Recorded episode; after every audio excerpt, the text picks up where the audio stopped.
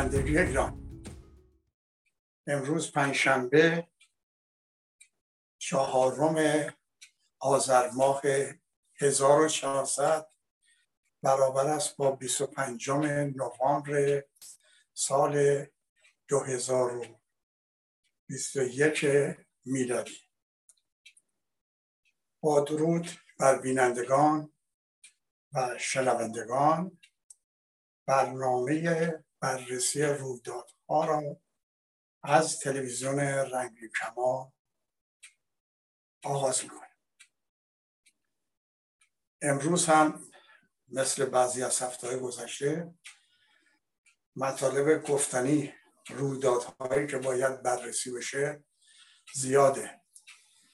من سعی می‌کنم با توجه به وقت محدودی که داریم به صورت فشرده به اونا اشاره بکنم که امکان بررسی همه ها بوده باشه. اولین مطلبی که باید بررسی بکنیم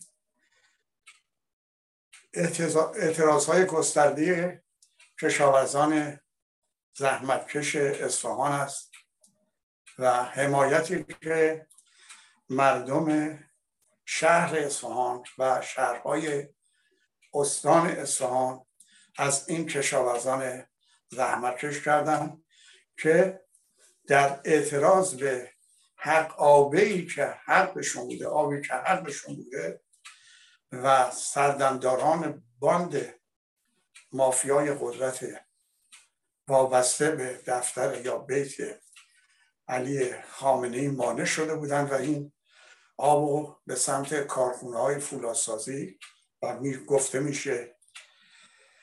حتی چینی سازی که نیاز برای سر کردن فراوردان نیاز به آب دارن به اون سمت بردن و هدایت کردن و این آب نرسیده و همین دلیل اعتراض کردن و روی بستر خشک زاینده رو جمع شدن.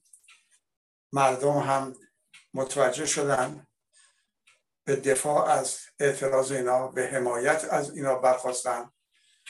و شبها همونطور که بینندگان ما آگاه هستن در بستر رای بستر خشک زاینده رود چادر زدن و شب همونجا موندن. البته این حمایت به قدری گسترده شد که روحانیت اصفهان هم به دفاع از اینا برخواستن و به اعتراض به استاندار و مقامات دولتی وابسته که در حقیقت وابسته به باند مافیا هستن به اعتراض به اینا برخواستن پس حق کشاورزا دفاع کردن.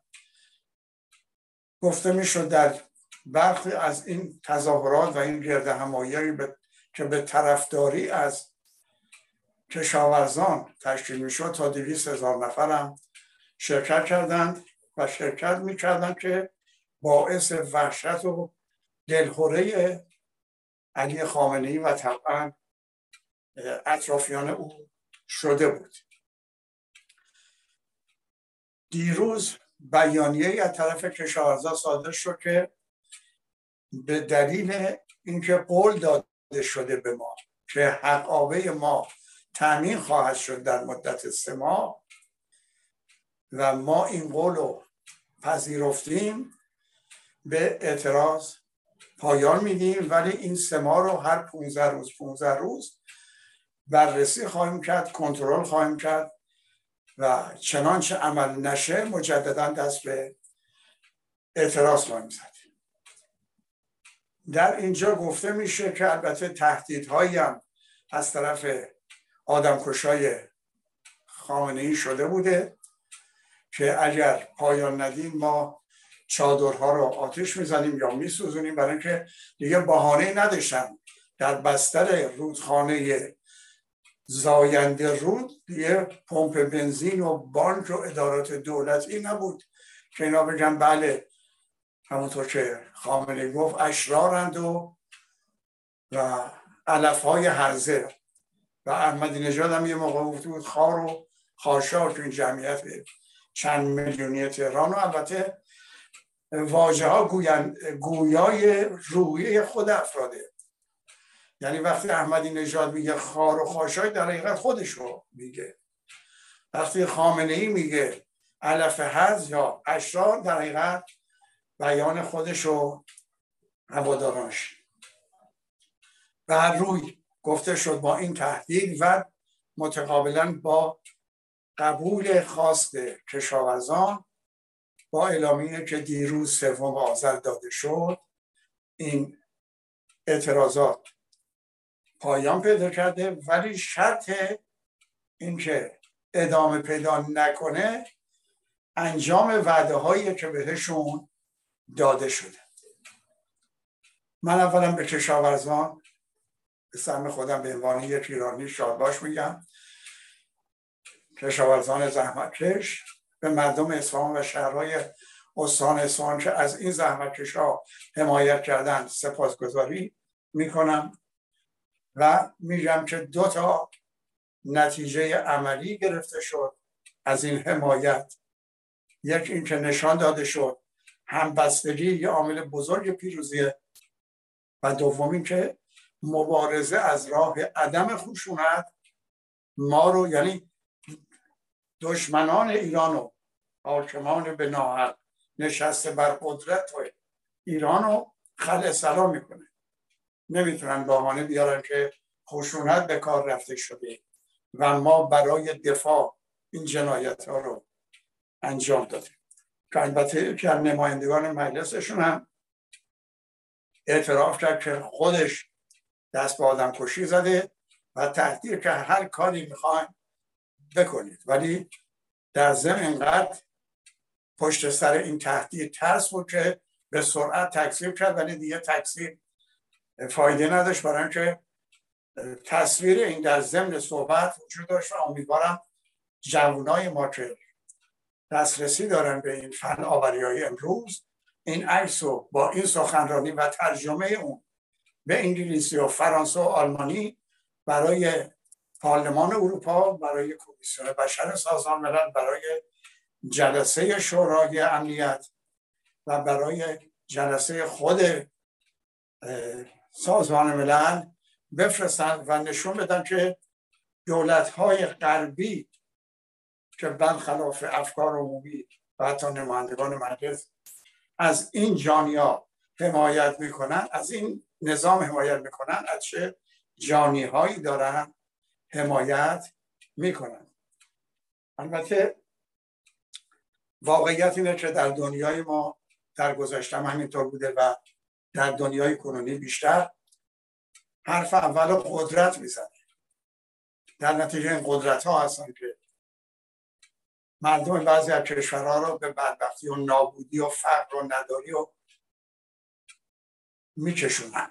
که دیروز دیدیم در حرکت ای از مردم عراق به از فرانسه به انگلیس 23 نفر که زن و بچه هم توشون بودن غرق شدن. این فاجعه فاجعه ها رو این درد ها رو این بدبختی ها رو این غم و و این از دست دادن ها رو قدرت های بزرگ برای مردم منطقه ایجاد کردن. ولی فراموش نکنیم اگر از نظر نظامی دنیا سه قدرت داره آمریکا و روسیه و چین اگر از نظر اقتصادی سه قدرت داره آمریکا و چین و ژاپن در آینده هندوستان ولی یک قدرت بزرگ بین المللی و سیاسی هم در دنیا هست و اونم افکار عمومی مردم دنیاست. و من پیشنهادم به جوانای ما که تسلط دارن بر این فناوری های پیشرفته اینه که حقانیت ملت ما رو با این وسیله به افکار عمومی و نمایندگان مجلسی که نماینده افکار عمومی هستن برسونن و توجه داشته باشن که افکار عمومی یک قدرت بزرگ سیاسی دنیاست. در مورد مسائل دیگه باید صحبت بکنم یکی در گذشت اردشیر زاهدی بود. در ژنو می‌دونیم بینندگان ما شنوندگان ما می‌دونن که اردشیر زاهدی از سرسپردگان محمد رضا شاه بود. و بار هم می‌گفت و می‌گفت من سرباز ایشونم. و افتخارم اینه که بعد از درگذشت محمد رضا شاه بدن ایشون رو من در کودتای 28 مرداد آمریکا و انگلیس بر ضد دولت ملی مصدق دستیار پدرش بود و رابط بین پدرش و کیم روزولت مأمور سیاهی و نوه روزولت معروف. و در اصل چهار هم استخدام شده بود و از اونجا پایه های پیشرفت خودش رو ساخته بود و در ضمن داماد محمد رضا هم بود. گرچه این ازدواج به جدایی کشید ولی برها انقدر مورد قبول شاه بود که ایشون رو به دامادی قبول کرد. اردشیر زادی هم در گذشته حرفایی می‌زد اون موقع که در قدرت بود وزیر خارجه بود به شاه نزدیک بود. هم این آخریا در مورد جمهوری اسلامی صحبت می‌کرد. از دید من وقتی من دوستان می‌پرسن یا تلفن می‌زنن میگم از دید من ایشون هم عنوان یک انسان آزاد هر چی فکر می‌کنه فکر کنه هر چی بیان می‌کنه آزادی که بیان بکنه. اما وظیفه ما ایرانیا ایرانیان عاشق ایران ایرانیان شنونده این حرفا که این حق رو بهشون میدیم که آزادی فکر کردن اندیشه کردن و بیان داشته باشه این حق هم برای خود موبایلیم که ببینیم چرا این حرفا برای چی زده میشه؟ ایشون از جمهوری اسلامی سالهاست که دفاع می‌کنه و اسمش هم می‌ذاره که من ایرانیم و این دولت دولت ایرانه و من دفاع می‌کنم. بعضی اصلا در ضد موزگیری های رئیسان جمهور آمریکا نامه هایی می که اگر نیویورک تایمز هم چاپ نمی‌کنه با پول کلون که داره امکانات مالی داره اینو به صورت آگهی در روزنامه بزرگ آمریکا چاپ پس سردار حاج حاسم دفاع می‌کنه و همش هم میگه ایران وطن منه و من حق دارم از دولتش دفاع بکنم. اما تناقضایی من در صحبت ایشون و در کردار ایشون در رفتار ایشون مشاهده می‌کنم. متاسفانه در گذشته نیست که جواب بده. البته اگر زنده بود جواب نمی‌داد. ولی منم حق دارم که اینو مطرح کنم به خصوص برای هموطنانی که بیاندیشن به فکر رو برن. ایشون که انقدر مخالف خارجی که ادعا کرده بود که موقعی سفیر ایران در لندن بودم وزیر خارجه انگلیس منو خواست در وزارت خارجه انگلیس گفتش که ما کشتی های جنگی به خلیج فارس میفرستیم میفرستیم تهدیدش کردم که منم دستور میدم به ناوگان شما تیراندازی بشه تا چه این حرف درسته یا نه فرض رو می‌گیریم درست. اگر تو انقدر با نفوذ خارجی به منافع ایران براشفته میشی و در ساختمون وزارت خارجه انگلیس این تهدید رو می‌کنی چطور حاضر شدی دنبال روی کودتای آمریکا و انگلیس در امور داخلی ایران و سرنگونی دولت ملی مصدق بشی. اینا در تضاده. تو که معتقدی به آمریکایی میگین در امور ایران دخالت نکنین ایران همیشه پایدار خواهد ماند و من به عنوان اردشیر زادی از منافع ملی ایران حمایت می‌کنم و تو که کشتی های حالا کشتی های نیامده رو تهدید می‌کنی چطور به این راحتی بحرین رو از دست دادی؟ مگه بارها نگفتی پدر سرسپردی رضا شاه بود؟ بارها نگفتی من سرسپردی محمد رضا شاه هستم. مگه در زمان رضا شاه بحرین یکی از استانهای ایران نبود؟ مگه در زمان محمد رضا شاه 1336 بحرین استان چهاردهم نبود. چطور اونجا حاضر شد؟ و خیلی جالبه. در زمان واگذاری بحرین که هنوزم من بحرین جز خاک ایران می‌دونم اینم باید بگم که پرتغالیا حدود 350 سال قبل از اینکه انگلیس خاک هندوستان و سرزمین هندوستان رو مستمره بکنه جزیره کوچکی در جنوب هند به نام گوها رو اشغال کردن. همینطور که بعضی از جزایر ما در خلیج فارس و دریای عمان اشغال کرده بودن که زمان شاه عباس از اونها پس گرفته شد.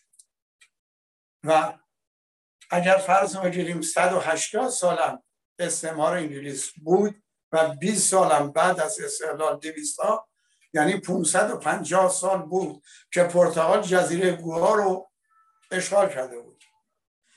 یه شب ناگهان نهرو به عنوان نخست وزیر هندوستان دستور داد جزیره رو اشغال کنن و پرتغالی ها رو بیرون کنن. شما چرا این کار نکردید؟ شما چطور نرفتین یه شیخ وابسته به انگلیس و حقوق رو بیرون کنید و فرماندار یا استانداری برای استان چهاردهم؟ تعیین کنید و بفرستید به اونجا. موقعی که چانکاچک رئیس جمهور چین در مقابل مبارزات ماو که به قول چینی ها خدای چین هست ناچار به فرار افکن به جزیره فرموز شد. از سال 1947 48 اون زمان ها هنوز هم ماهو هم جانشیناش هم مردم هندوس چین همچنان جزیره فرموز و جزء خاک کشورشون در که شاید یه مدت طولانی همین جزیره صاحب حق وتو در سازمان ملل و شورای امنیت بود. اینها با اینکه جزیره فرموش پایتختش تایپه هست بعضی وقتا میگن تایپه کشور تایپه. با اینکه یکی از قدرت های اقتصادی مطرح دنیا هنوز مسئولان و رؤسای جمهور چین هنوز هم میگن جز خاک ماست و امکان زیادی هم هست برای اینکه خاک رو تسخیر کنن بین چین و آمریکا برخورد نظامی و برخوردهای شدید نظامی به وجود بیاد. شما به راحتی بخشیدید اون وقت امیدای دلغک که حال بعضی ها میگن که 13 سال نذاشت که دلار گرون بشه یک حرف بسیار ابلهانی زد که بحرین دختر ماست و ما به هر, هر کسی بخواین شدن میدیم. حرف از این ابلهانه تر یه آدم سیاسی می‌تونه البته او سیاسی نبود. یه دفعه گفت چرا به علا حضرت میگیم شخص اول مملکت. اگه وقتی میگین شخص اول مملکت یعنی مملکت شخص دوم سوم چهارم داره. در که مملکت ما دیگه شخص دوم سوم اینا نداره فقط یه نفر داره. اونم فرمانده انقلابه. در مورد بحرین حزب پانیرانیست در مجلس نماینده داشت. آقای پزشکور و عاملی تهرانی. و یکی دو نفر دیگه هم در اونجا بودن صدر دکتر صدر.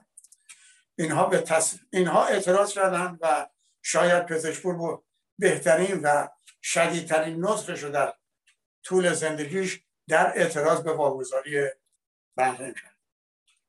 و حزب ملت ایران هم اعتراض کرد به واگذاری بحرین به دنبال دبیر حزب داروش فروهر معاونش آقای اسفر بهنام. بعد فرزین مخبر نمازی و بسیاری از فعالان حزب کریم خانی بازداشت شدند و سه ماهی بازداشت طول کشید دید من که اون زمان می‌گفتم تصور هم پزشکور محسن پزشکور دبیر حزب پانیرامیز و هم داریوش فروهر دبیر حزب ملت ایران از دید من اشتباهشون این بود که فکر می‌کردن که این واگذاری رو اردشیر زاهدی و هویدا عباس امیر عباس هویدا دارن رو دست شام می‌ذارن و شام موافق نیست. فکر می‌کردن این اعتراض با واکنش تندی روبرو نخواهد شد برای اینکه شاه مسلما تحقیق قلبش با اینا موافقه. در که متوجه نبودم که شخص شاه این تصمیم گرفته اینا قدرت اینو نداشتن که در مقابل مخالفت اون بحرین رو واگذار بکنن. به همین دلیل خب هویدا در مجلس در جواب محسن پزشپور گفت این آخرین ترانه من است. یعنی دور دیگه به مجلس راتون نمیدیم و را ندادن و آقای یکی از اعضای حزب من اسمش هم گفتم. بهش گفتم برو حزب ایرانیان تشریف بده و نمایندگانی به, به نام حزب ایرانیان آوردن به مجلس و پولم به اون دادن در کرمان و احواز این برانور شعبه درست کنه که فسادی هم سر این پولی که دکتر صدر. فسادی هم برپا شد و برملا شد.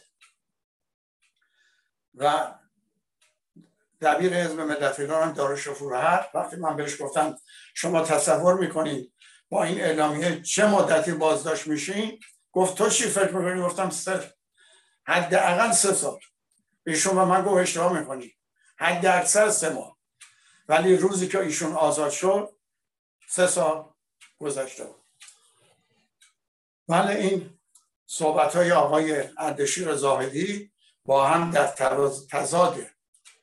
هم با دخالت خارجی مخالفت می‌کنه هم با کودتای خارجی موافقت می‌کنه. هم از حق ایران در خلیج فارس و دریای عمان دفاع می‌کنه حتی در مقابل وزیر خارجه انگلیس هم بحرین رو به راحتی واگذار می‌کنه. به هر حال این سوال مطرحه برای اینکه من می‌پرسن چرا؟ این تضادا به جای خود محفوظ ولی چرا؟ دلیلش عدید من روشنه. بین روحانیت و کسانی که با کودتای 28 مرداد به قدرت رسیدن رابطه وجود داره. همینطور که خودشم برملا کرد مبالغی که به بهبانی و کاشانی و دیگر روحانیون واعظ داده بود همه رو در اونجا برملا کرد بنابراین در کودتای 28 مرداد با حمایت روحانیون مثل کاشانی و بهبانی و دیگران ایشون یعنی کودتا پیروز شد. که نشون بدن و اعلام بکنن که حزب توده داره به قدرت می‌رسه و اگر به قدرت برسه روحانیون مثلا اعدام می‌کنه یا به سیبری تهدید می‌کنه تبعید می‌کنه. و این کارا رو اونا کردن و مردم رو به خصوص متدینین رو آماده این کردن که اگر کودتایی شد استقبال هم نمی کنن مخالفت و ضدیت و مقابله نکنن. بنابراین یک پیمان مودت آمیز تاریخی بین اینها هست. به حال خامنه ای هم ببخشید. آیت الله خمینی هم اون زمان از مریدان آیت الله کاشانی و وقتی کارتر یه همچین آدمی رو با برنامه ریزی با, تبدیل رادیو بی بی سی به عنوان رادیوی خمینی و با فرستادن هایزر برای خونسا کردن کودتای ارتش بر ضد خمینی و با گماشتن ابراهیم یزدی در کنار خمینی که قانع کنه بازرگان و سنجابی و نماینده طالقانی و نماینده آیت الله شریعت مداری رو قانع کنه که دست از پیشنهادتون بکشید و دیدگاه های خمینی رو قبول کنید این وظیفه هم یزدی انجام داد. تنها البته پیشنهاد تمام اینهایی که رفته بودن به نفل برای دیدن آیت الله. خمینی این بود که بذارید شاه داره میره شورای سلطنت تشکیل بشه اداره مملکت رو به دست بگیره بعد انتخابات آزادی بشه. مردم هر نوع نظامی رو خواستن تعیین کنن. هر کدوم از اینا این صحبت رو برای آیت الله خمینی می‌گفتن ایشون به جای جواب عواش رو جمع جور می‌کرد می‌رفت. و بعد یزدی قانه می‌کرد. یزدی چی گفت؟ که هم بازرگان قانه شد. هم سنجابی قانه شد هم نماینده طالقانی قانه شد و هم تنها کسی که قانه نشد آیت الله شریعت مداری بود. به هر روی با گماردن یزدی در کنار خمینی با فرستادن هایزر برای خونسا کردن ارتش با تبدیل بخش فارسی بی بی سی رادیوی بی بی سی به صدای خمینی موفق شدن که خمینی رو به قدرت برسونن. بنابراین این وجه مشترک بین اردشیر زاهدی با اینها باید باشه. اگر آمریکا و انگلیس با کودتا پدر ایشون رو به قدرت رسوندن کارتر و کالاهان وزیر خارج وزیر نخست وزیر انگلیس هم با این ترفند اونها بودن که خمینی رو به قدرت رسوندن. بنابراین می‌بینیم که وجه مشترکی بین اینا بوده و طبیعتا لابد براش احترام قائل بودن اگر خلخالی هم نفهمیده گفت اردشیر زاهدی رو باید اعدام کنیم و حکم حکم اعدامش هم صادر کرد در اون زمان مسلما خمینی تذکر داد که از این اشتباهات نکن. هر کسی که با اون دستگاه بوده الزاما دشمن ما نیست. چه بسا عامل به قدرت رسیدن ما هم بوده باشه. همین آدم همین آدم میگه من به شاه گفتم الان حضرت به حرف دو تا سفیر گوش نکنید ناصر نیشا سفیر انگلیس رو از مملکت بیرون کرد. شما با حرف دو تا سفیر داریم مملکت رو ترک می‌کنیم ولی نمیگید که شاه چه جوابی بهشون داد. مطالب دیگه هست. من فقط اشاره بکنم به صحبت های احمدی نژاد. که همین احمدی نژادی که نماینده برگزیده یعنی رئیس جمهور برگزیده خامنی بود. و به خاطر اینکه این بار دوم انتخاب بشه به اون شکل انتخابات در اومد و اون جمعیت میلیونی به خیابونا ریخت که به اون جمعیت می‌گفت اینا خار و خاشا کرد حالا شده عابد و مسلمان از منافع مردم.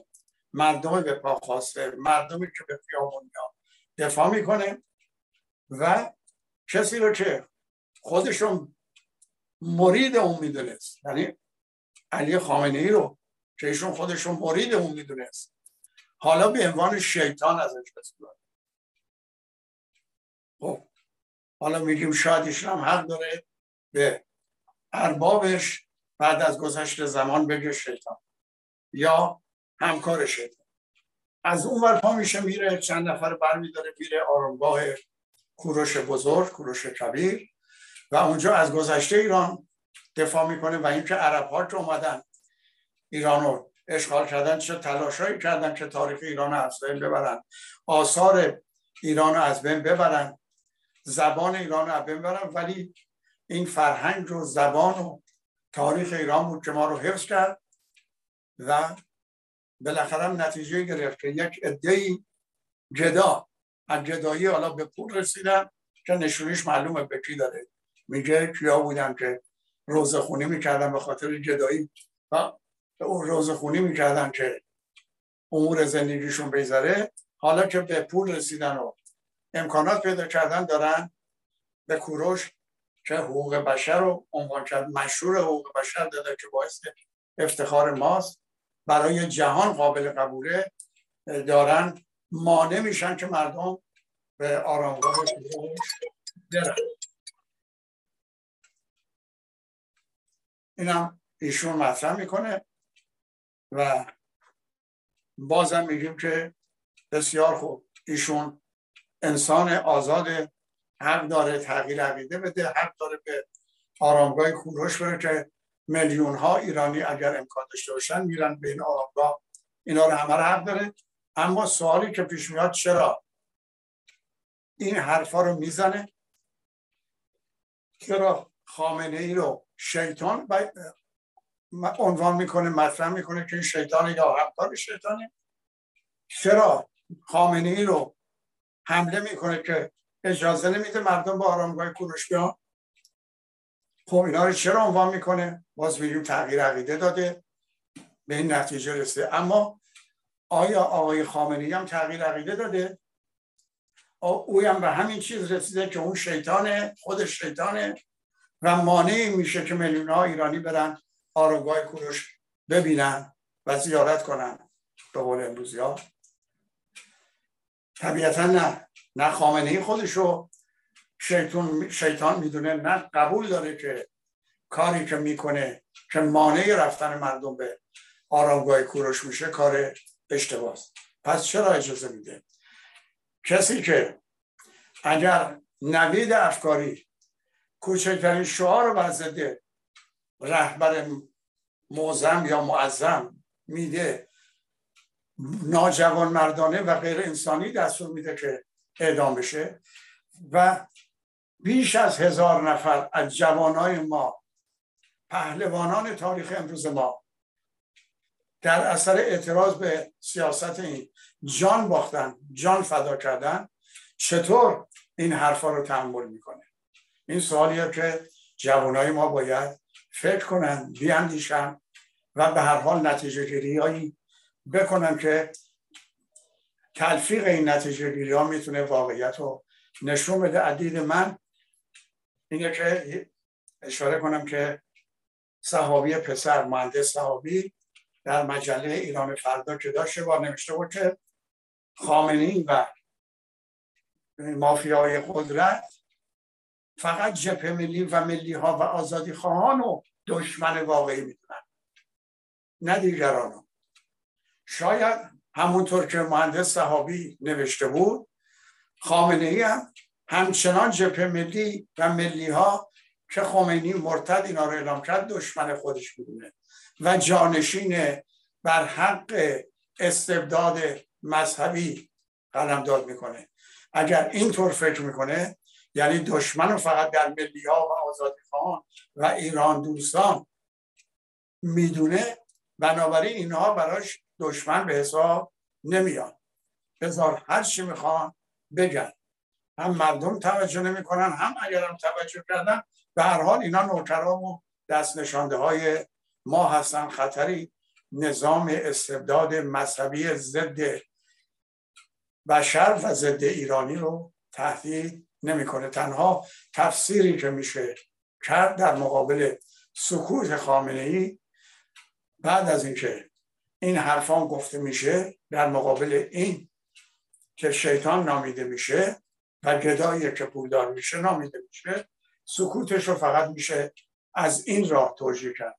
من امیدوارم که هموطنهای آزادی خواه ما خوشفکر ما جوانای با مطالعه ما یه مقدار بیشتر روی این تغییر ماهیت تغییر موضع افرادی نه تنها احمدی نژاد دیگران نظیر احمدی نژاد فکر کنند و این آگاهی رو داشته باشیم که مثل کسانی که ساده لاهانه و ساده اندیشانه در سال 57 پول خوردن به اون سرنوشت دچار نشیم و من یقین دارم که نخواهیم شد با این پختگی با این آگاهی که مردم ما در دانشگاه جامعه و در اتاق مطالعه پیدا کردن دچار یک همچین ساده لوحی و ساده انگاری کسانی که سال 57 شدن نخواهیم شد.